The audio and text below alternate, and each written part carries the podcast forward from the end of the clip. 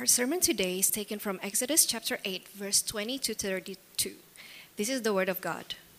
Then the Lord said to Moses, Rise up early in the morning and present yourself to Pharaoh as he goes out to the water, and say to him, Thus says the Lord, Let my people go, that they may serve me.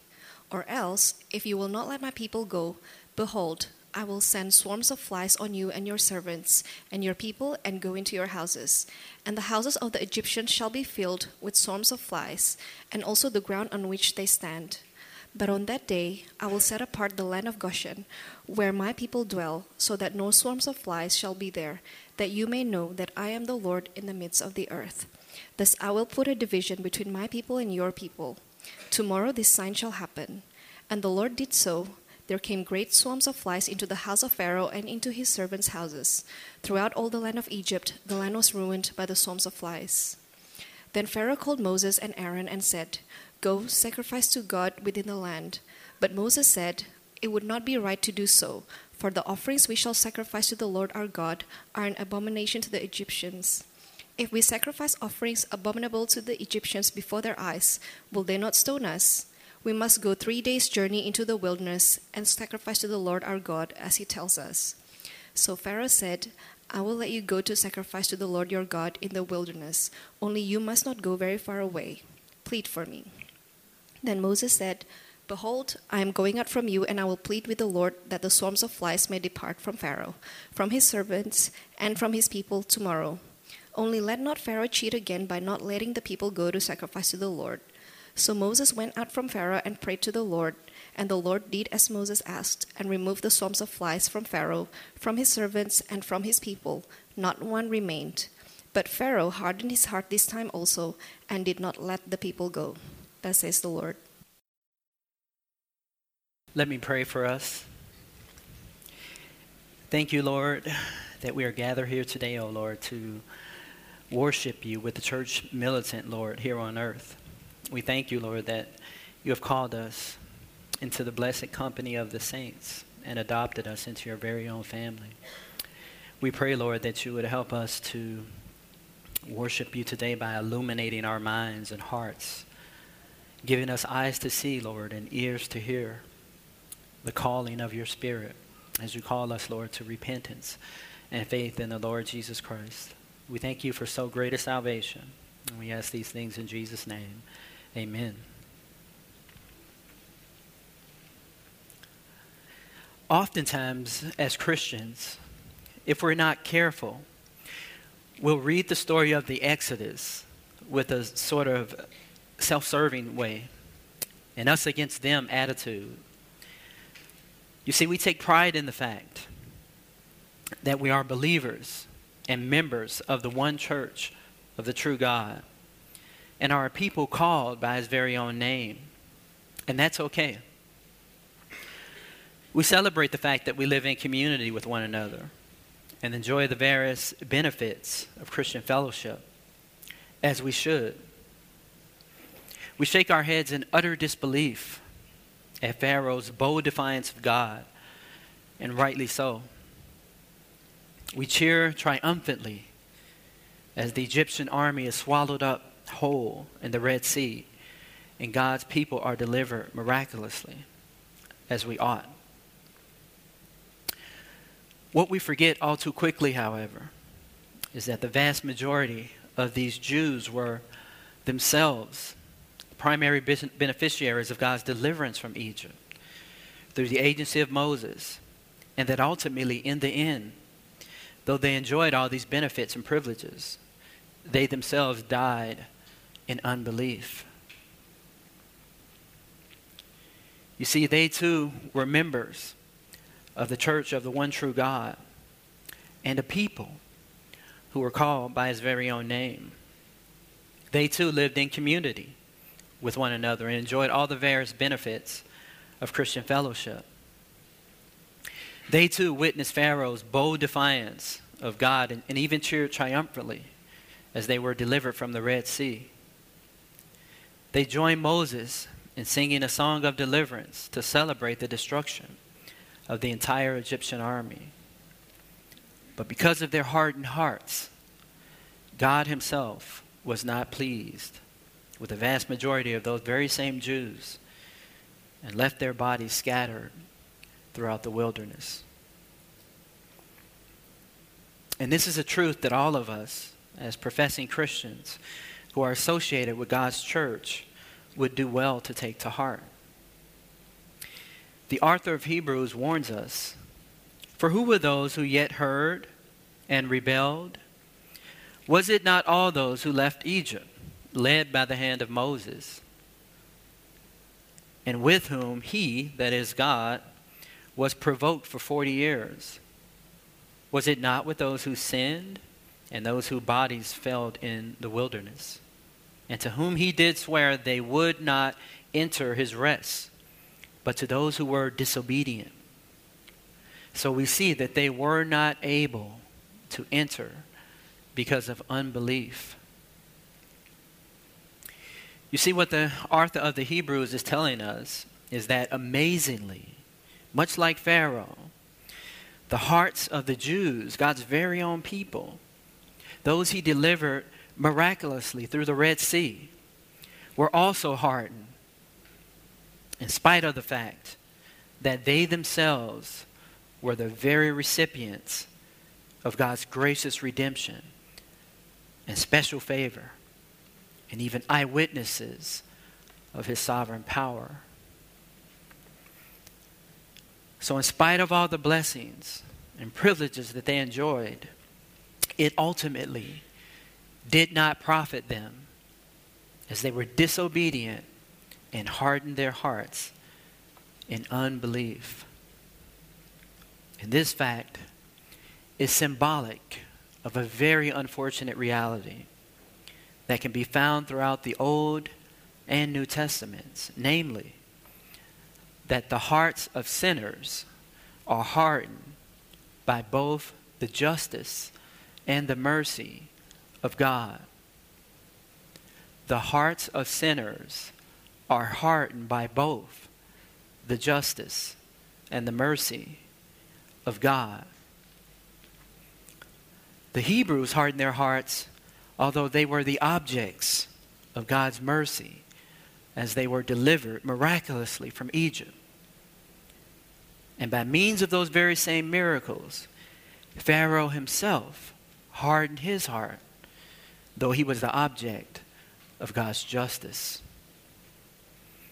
The Hebrews also hardened their hearts when they were the primary beneficiaries of God's justice and acting on their behalf to judge their oppressors.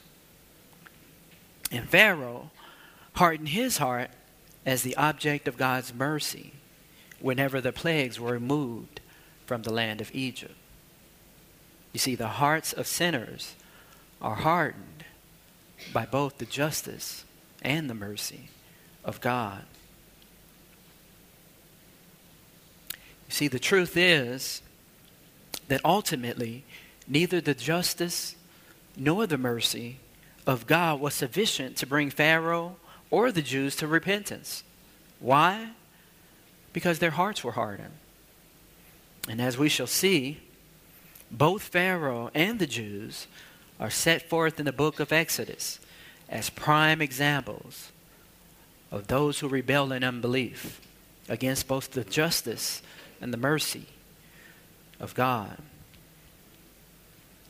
And so we must be careful not to view our standing as Christians with pride or complacency but we must examine our very own hearts and make our calling and election sure.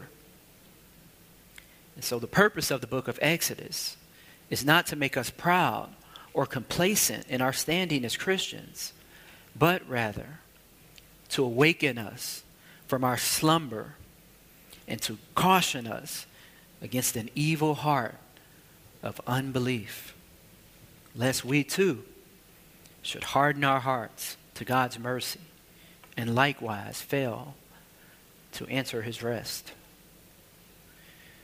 Now, with that being said, I'd like to examine our text under three headings. Three headings. God's peculiar providence, verses 20 through 24. Pharaoh's ridiculous proposal, verses 25 through 29 and Moses' faithful prayer, verses 30 through 32. God's peculiar providence, Pharaoh's ridiculous proposal, and Moses' faithful prayer. But first, God's peculiar providence in verse 20. Now the Lord said to Moses, Rise early in the morning and present yourself before Pharaoh as he comes out to the water, and say to him, Thus says the Lord God, Let my people go, that they may serve me. You see, in verse 20, we have an instance of God's peculiar providence towards Pharaoh as he walks along the, ri- the banks of the river Nile one early morning most likely to engage in an act of worship with the Egyptian god Hapi. You see, it's true. God both sees and long suffers the false worship of all men in general. Indeed, He is everywhere present, and the very souls of human beings, which is the very seat of idolatry in the human heart, ultimately belongs to God. And He sees us in the midst of our most despicable acts of idolatry. We're unable to hide from His infinite gaze. And He often confronts us through the preaching of His Word or in their inner recesses of our very own consciousness. And He commands us to repent of our sins and to turn from our wickedness.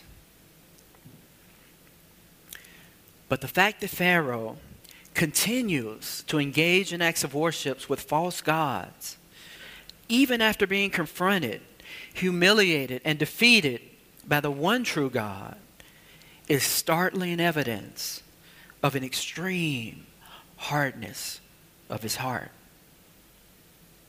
You know, we have this saying in America that goes something like this A man convinced against his will is of the same opinion still.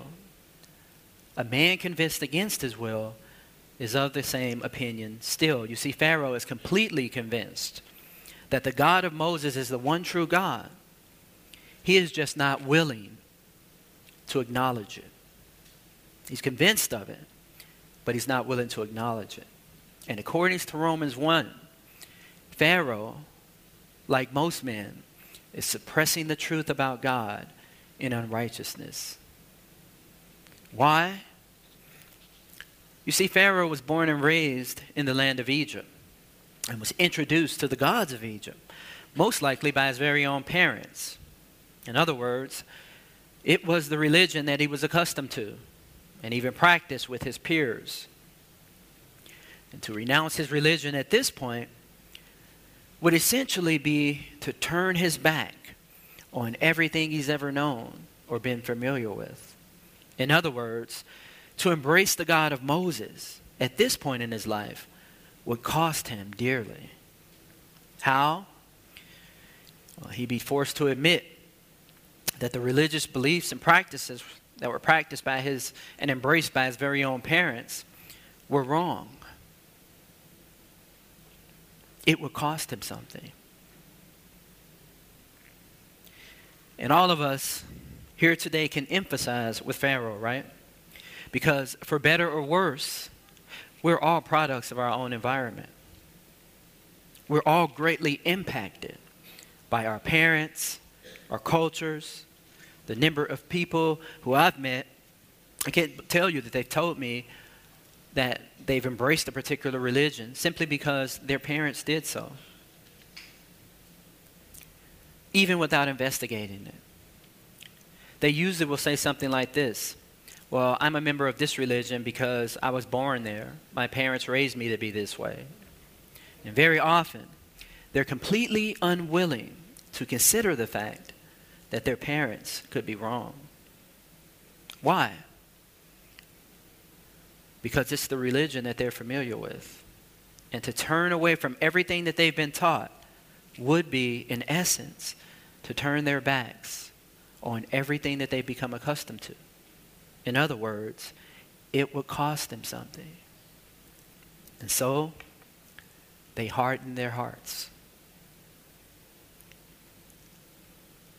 Perhaps you're here today and you're not quite sure if you're a Christian. You're convinced that Jesus is the Son of God and that he died for the sins of his people. You would like to embrace the gospel, but you're afraid of what it might cost you. It might cost you your job, your popularity, your relationship with your loved ones, a spouse or a boyfriend, or perhaps it might cost you to renounce everything that you've ever believed to be true about life in general. That's what happened to me when I was converted. You know, one of my professors in seminary once said to me, People resist change because they fear loss. People resist change because they fear loss. In other words, as people, we're all creatures of habit. And we very often avoid those things that would take us outside our comfort zones because we fear that we will lose control. We fear we may lose control of our jobs, of our lives, of our wealth, of our spouses, of our children, and even our very own sanity. There's, there's a story in the New Testament about a young man who was extremely wealthy. And he came to Jesus and he asked him what he might do to inherit eternal life. And Jesus said to him, If you would be perfect, go. Sell what you possess and give to the poor, and you will have treasure in heaven. And come and follow me. But when the rich young man heard this, the Bible tells us that he went away sorrowful why? Because he had great possessions. You see, he was not willing to pay the cost. And so he hardened his heart to Jesus. You see, this man not only resisted the gospel of Jesus Christ, but he resisted Jesus Christ himself because he feared what he might lose, what it would cost him. In this particular example, it was his wealth. But let me ask you a question What is it for you? What is it for you? What is it that's keeping you from following Jesus today? Please do not harden your hearts, for God is merciful.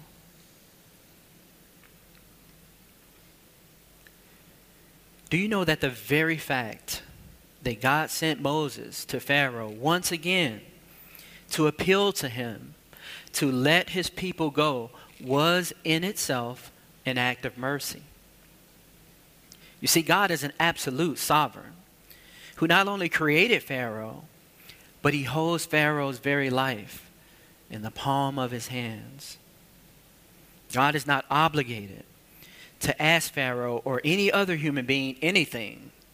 On the contrary, human beings are obligated by nature to obey every word that proceeds from the mouth of the Lord. For a mere human being to boldly defy the living God and be willing to pay the price for it is sheer madness indeed. You see, there's a multitude of ways that God could have used in order to coerce Pharaoh to do exactly what he wanted, to break his will, and to make him compliant in releasing the Hebrews. For example, God could have stricken him with the most unbearable afflictions of body and soul until he wilted under the pressure of excruciating pain.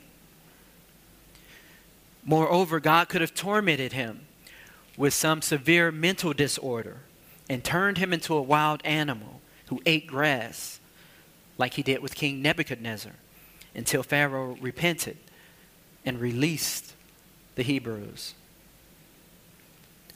Or God could simply have softened his heart to favor the Hebrews, like he did with Joseph, by granting him favor in the sight of Pharaoh of his day, in order to save his people from the famine that then existed in the land of Canaan. To this, the book of Proverbs bears witness. The king's heart is as a stream of water in the hand of the Lord. He turneth it whithersoever he will. The king, Pharaoh's heart, is in the hand of the Lord, and he turns it wherever so he will. But the very fact that God chose not to resort to any of these means in order to break Pharaoh's will implies that he has specific reasons for doing so. And while we can't comprehend all of God's ways entirely, we can definitely surmise from the text that God sending Moses to personally appeal to Pharaoh on behalf of his people was, in one sense, an act of mercy and gave him an opportunity to repent and to turn from his ways. But the fact that God freely chose to send Moses to this particular Pharaoh also reveals something else about him, God, that is, that we would not have known otherwise. In Romans chapter 9, verses 17 and 18, tells us exactly what this reason is. Verse 17 For the scripture says to Pharaoh, I raised you up for this very purpose, that I might display my power in you and that my name may be proclaimed throughout all the earth. Therefore, the Lord has mercy on whom he wants to have mercy, and he hardens whom he wants to harden.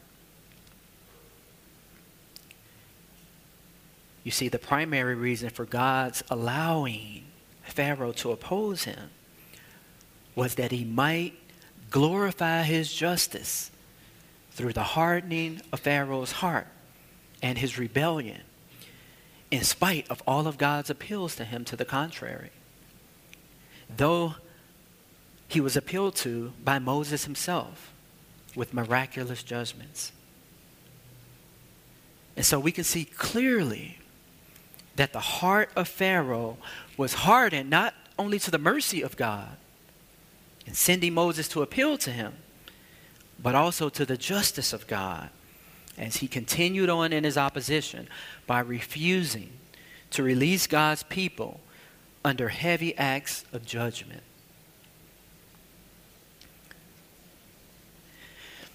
And this brings us to the second point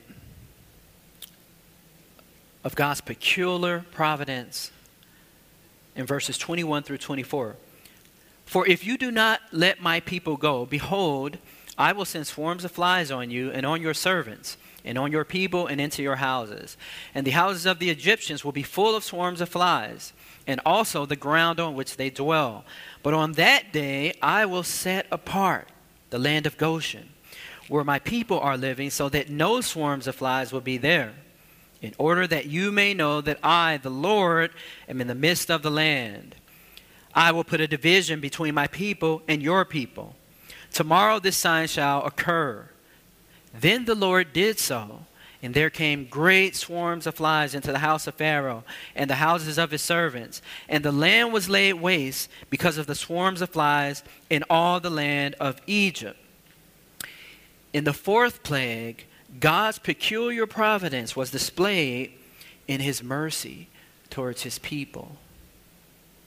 And here we learn something very important. For the very first time in the accounts of the plagues, there, there's a distinction made between the people of God and the people of Egypt.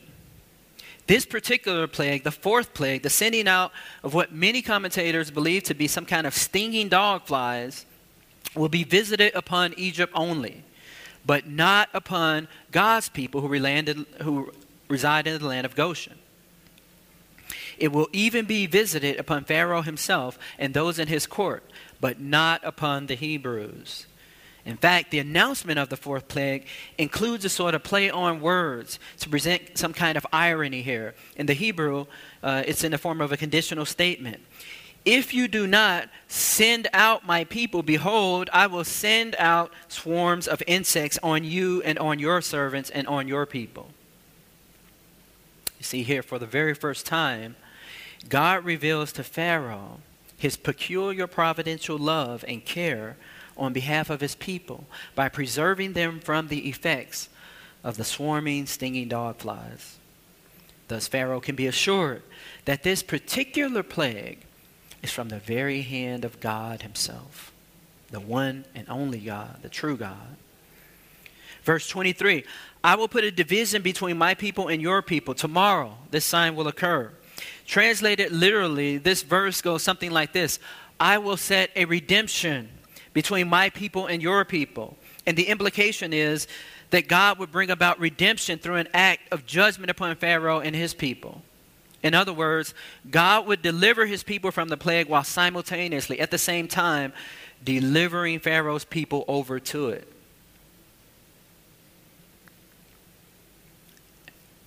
And the purpose of this division between God's people and Pharaoh's is again that the Egyptians might know, recognize, and acknowledge his sovereignty, power, and absolute authority as the one true God. If you're a Christian here today, God has brought about your redemption from sin through an act of judgment upon Jesus Christ on the cross of Calvary as he absorbed the plague of God's wrath on your behalf, that you might be free in order to serve him through the power and in the power of the Holy Spirit. And this redemption has set you apart to be salt and light in a world of darkness. And now we are a chosen people, a royal priesthood, a holy nation, God's special possession, that we may declare the praises of Him who called us out of darkness and into His wonderful light. What a great privilege. Let us not harden our hearts to God's mighty act of redemption in freeing us from the slavery and bondage of sin through the work of Jesus Christ. God's peculiar providence. And that brings us to our second point Pharaoh's ridiculous proposal. Verses 25 through 29, Pharaoh's ridiculous proposal. Look at verses 25 through 29 with me. Verse 25 And Pharaoh called for Moses and for Aaron and said, Go, sacrifice to your God within the land. And Moses said, It is not right for us to do so. For we will sacrifice to the Lord our God what is an abomination to the Egyptians. If we sacrifice what is an abomination to the Egyptians before their eyes, will they not stone us? We must go three days' journey into the wilderness and sacrifice to the Lord our God as he commands us. Pharaoh said, I will let you go, that you may sacrifice to the Lord your God in the wilderness. Only you should not go very far away. Go, make supplication for me, pray for me. Moses said, Behold, I am going out from you, and I shall pray for you to the Lord that the swarms of flies may depart from Pharaoh, from his servants, and from his house tomorrow. Only do not let Pharaoh deal deceitfully again by not letting the people go to sacrifice to the Lord. As the land of Egypt was being ruined as a result of being overwhelmed by these stinging hordes of uh, stinging dog flies, Pharaoh summons both Moses and Aaron to him in order to offer them what is at this point a completely ridiculous proposal. Verse 25 Go, sacrifice to God within the land. You see, what makes this proposal so absurd is that Pharaoh is forgotten j- exactly who it is who needs relief from the stinging dog flies. It's him and the Egyptians, it's not Moses and Aaron. So, why is he pretending that he still has any leverage to negotiate? Pharaoh is delusional. And if most commentators are correct, the entire land of Egypt was on the verge of being ruined by this first plague. So Pharaoh, unfortunately, is in no real position to negotiate the terms of the Hebrews' release. He has to be aware of this. The Egyptian gods have proven themselves to be powerless to overcome the various catastrophes that Yahweh has visited upon them. And yet, Pharaoh's response to Moses is further proof of the fact that, in light of all the evidence to the contrary, he has still not humbled himself before the Lord and refused to admit defeat. Have you ever seen a boxer who was truly knocked unconscious? and yet was still trying to make it up to his feet. It's a fascinating thing. Oftentimes, in their unconsciousness, you can see them flailing away at the air, even swinging on the referees, because at that very moment, they're not quite aware, like the rest of us, that the fight is already over. You see, even though he's already been defeated, Pharaoh's pride just keeps on flailing away, right? And will not allow him to completely submit to God's request to free his people. So Pharaoh's heart is still hardened. And so basically, what he's saying to Moses and Aaron is let's make a deal. Go, sacrifice to God within the land, serve the Lord, only do it here in Egypt. And you see, on a, a far grander scale, Pharaoh's response to Moses is symbolic and indicative of the very same schemes that the world offers to you and I as Christians to get us to violate the clear commandments of God's law and to compromise thereby the integrity of our faith. Like Pharaoh, the world tempts us to make deals. You've heard it all before, right? Come on, man. Let's go hang out. Come go drinking with us. It's okay to be a Christian, but don't take religion too seriously. Don't be a fanatic. How about this one? You mean to tell me that out of all the world's religions, Jesus is the only way? Come on. Stop being so bigoted. Or, you know, if you really want to make the gospel more attractive to unbelievers, Stop using archaic terms like sin and repentance. Soften the message a little bit. Be more seeker friendly. Change the music at your church. Be more tolerant of people and just accept them the way they are. Affirm their right to be who they are when they want to be it. Stop trying to change people. Don't you see? These are all subtle tricks that the enemy uses in order to get us to compromise the integrity of our faith. Notice, however, how Moses responds to Pharaoh's suggestion. But Moses said, It would not be right to do so, for the sacrifices that we offer to the Lord our God are an offense to the Egyptians. If we offer in the sight of the Egyptians sacrifices that are offensive to them, will they not stone us? We must therefore go a three days journey into the wilderness to sacrifice to the Lord our God as he commands us.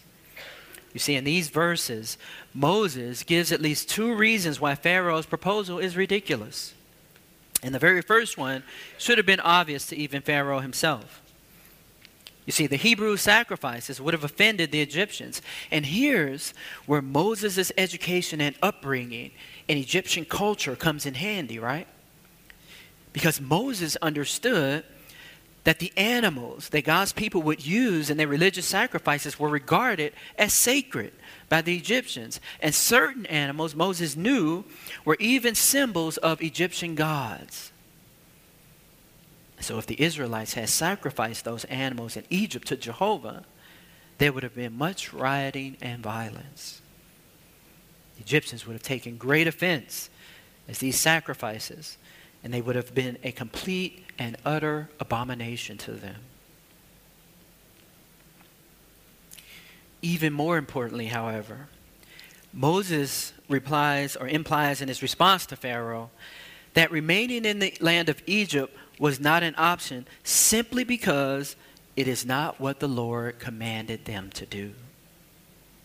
You see, God commanded Moses to go into Egypt and to bring his people out through a great and miraculous deliverance and to take them onward into the land of Canaan. And anything less would have been direct disobedience to the clear commandments of God. Brothers and sisters, we must resist the pressure to make deals with the world by remaining faithful to God's word and not hardening our hearts. God's peculiar providence, Pharaoh's ridiculous proposal, and lastly, Moses' faithful prayer. Moses' faithful prayer, verses 30 through 32. Verse 30 So Moses went out from Pharaoh and prayed to the Lord. And the Lord did as Moses asked. He removed the swarms of flies from Pharaoh, from his officials, and from his people, and not one remained. But Pharaoh hardened his heart this time also, and would not let the people go. You see, for the second time in a row, Pharaoh asked Moses to pray for him, that the effects of the plague would be removed and taken from him. His actions, however, after their removal, indicates the utter lack of sincerity and sheer dishonesty of his request. And although Moses suspects that Pharaoh is still being deceitful, he faithfully petitions or prays to the Lord on behalf of Pharaoh that the effects of the plague would end.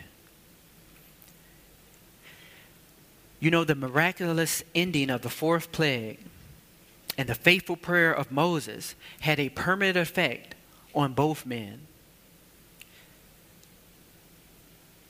The faithful prayer of Moses had an permanent effect on both men and the miraculous ending of the fourth plague.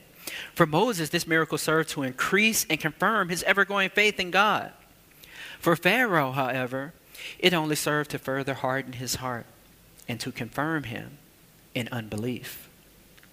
Did you know that that's exactly what happens today when a person is confronted with a clear presentation of the gospel of Jesus Christ. You either embrace Christ as Lord and Savior, or you further harden your hearts and are confirmed in unbelief. Where are you today? Where are you today? If you hear his voice, please do not harden your hearts. Shall we pray? Lord, we thank you that you have adopted us, Lord, into your family. We thank you that you have given us eyes to see and ears to hear the truth of your word. We thank you, Lord, that you have purchased our salvation, O oh Lord, on the cross of Calvary through the work of Christ, through his life, death, and resurrection. We ask, Lord, that you would Give us courage, Lord, to resist the temptations of the world, to relent against your commandments, O Lord. And we ask, O Lord, these things in Jesus' names. Amen.